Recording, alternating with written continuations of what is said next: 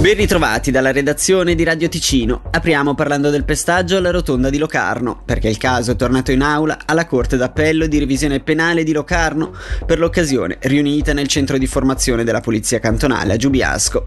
Per saperne di più, sentiamo Michele Sedili. Rotonda di Locarno era la sera tra il 7 e l'8 ottobre 2022 quando un gruppo di ragazzi picchiò un richiedente asilo srilanchese. Quest'ultimo nel corso della serata aveva ripetutamente minacciato con un coltello coltello il gruppo di giovani che lo avevano allontanato cinque volte prima della colluttazione nel quale il richiedente asilo, finito a terra, è stato colpito da pugni, calci, sassi e persino con uno skateboard. I due principali imputati erano stati giudicati colpevoli, tra gli altri reati, di tentato omicidio intenzionale per dolo eventuale, in prima istanza alle criminali di Locarno e quindi condannati a tre anni e sei mesi di detenzione e a dieci anni di espulsione. Sostanzialmente per la Corte i due non potevano non sapere di mettere in pericolo la vita dello srilankese con i colpi assestati.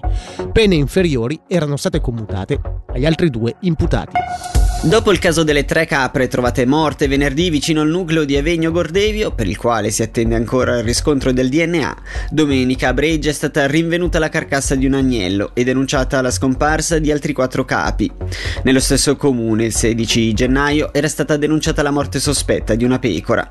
Abbiamo interpellato Gabriele Cozzi, collaboratore scientifico dell'ufficio caccia e pesca, per capire quanto sia probabile che a Breggia si sia trattato della predazione di uno o più lupi. È un fatto che appena avvenuto avvenuto, quindi i guardia caccia sono stati sul posto, hanno fatto un'analisi del caso, dobbiamo ancora valutare un po' la situazione, sicuramente anche in passato ci sono stati o c'è stato un lupo in quella zona, quindi la possibilità esiste, adesso dobbiamo vedere se si tratta veramente di lupo o se gli animali sono morti per altre cause, come per esempio la volpe o eventualmente anche cani randaggi. Le posso dire che l'anno scorso ci sono stati un paio di casi di predazione dello stesso individuo, se lo stesso individuo è ancora in zona o meno assolutamente non lo sappiamo. Si parla più o meno di due settimane per avere un riscontro a livello di specie e poi ancora una o due settimane per avere un riscontro a livello di individuo. Chiaro, ci sono anche situazioni in cui a volte le analisi non sono conclusive perché la qualità del DNA raccolto è troppo povera e di conseguenza le analisi non ci aiutano. Mai così tanti pernottamenti estivi per le capanne del club alpino svizzero come nel 2023. Sono i dati pubblicati oggi che sottolineano come la progressione più evidente sia venuta proprio nella Svizzera italiana. Sentiamo Alex Uboldi. Sono 147 le capanne aperte del club alpino svizzero e l'anno scorso hanno registrato un numero di pernottamenti mai raggiunto prima per quanto riguarda il periodo estivo.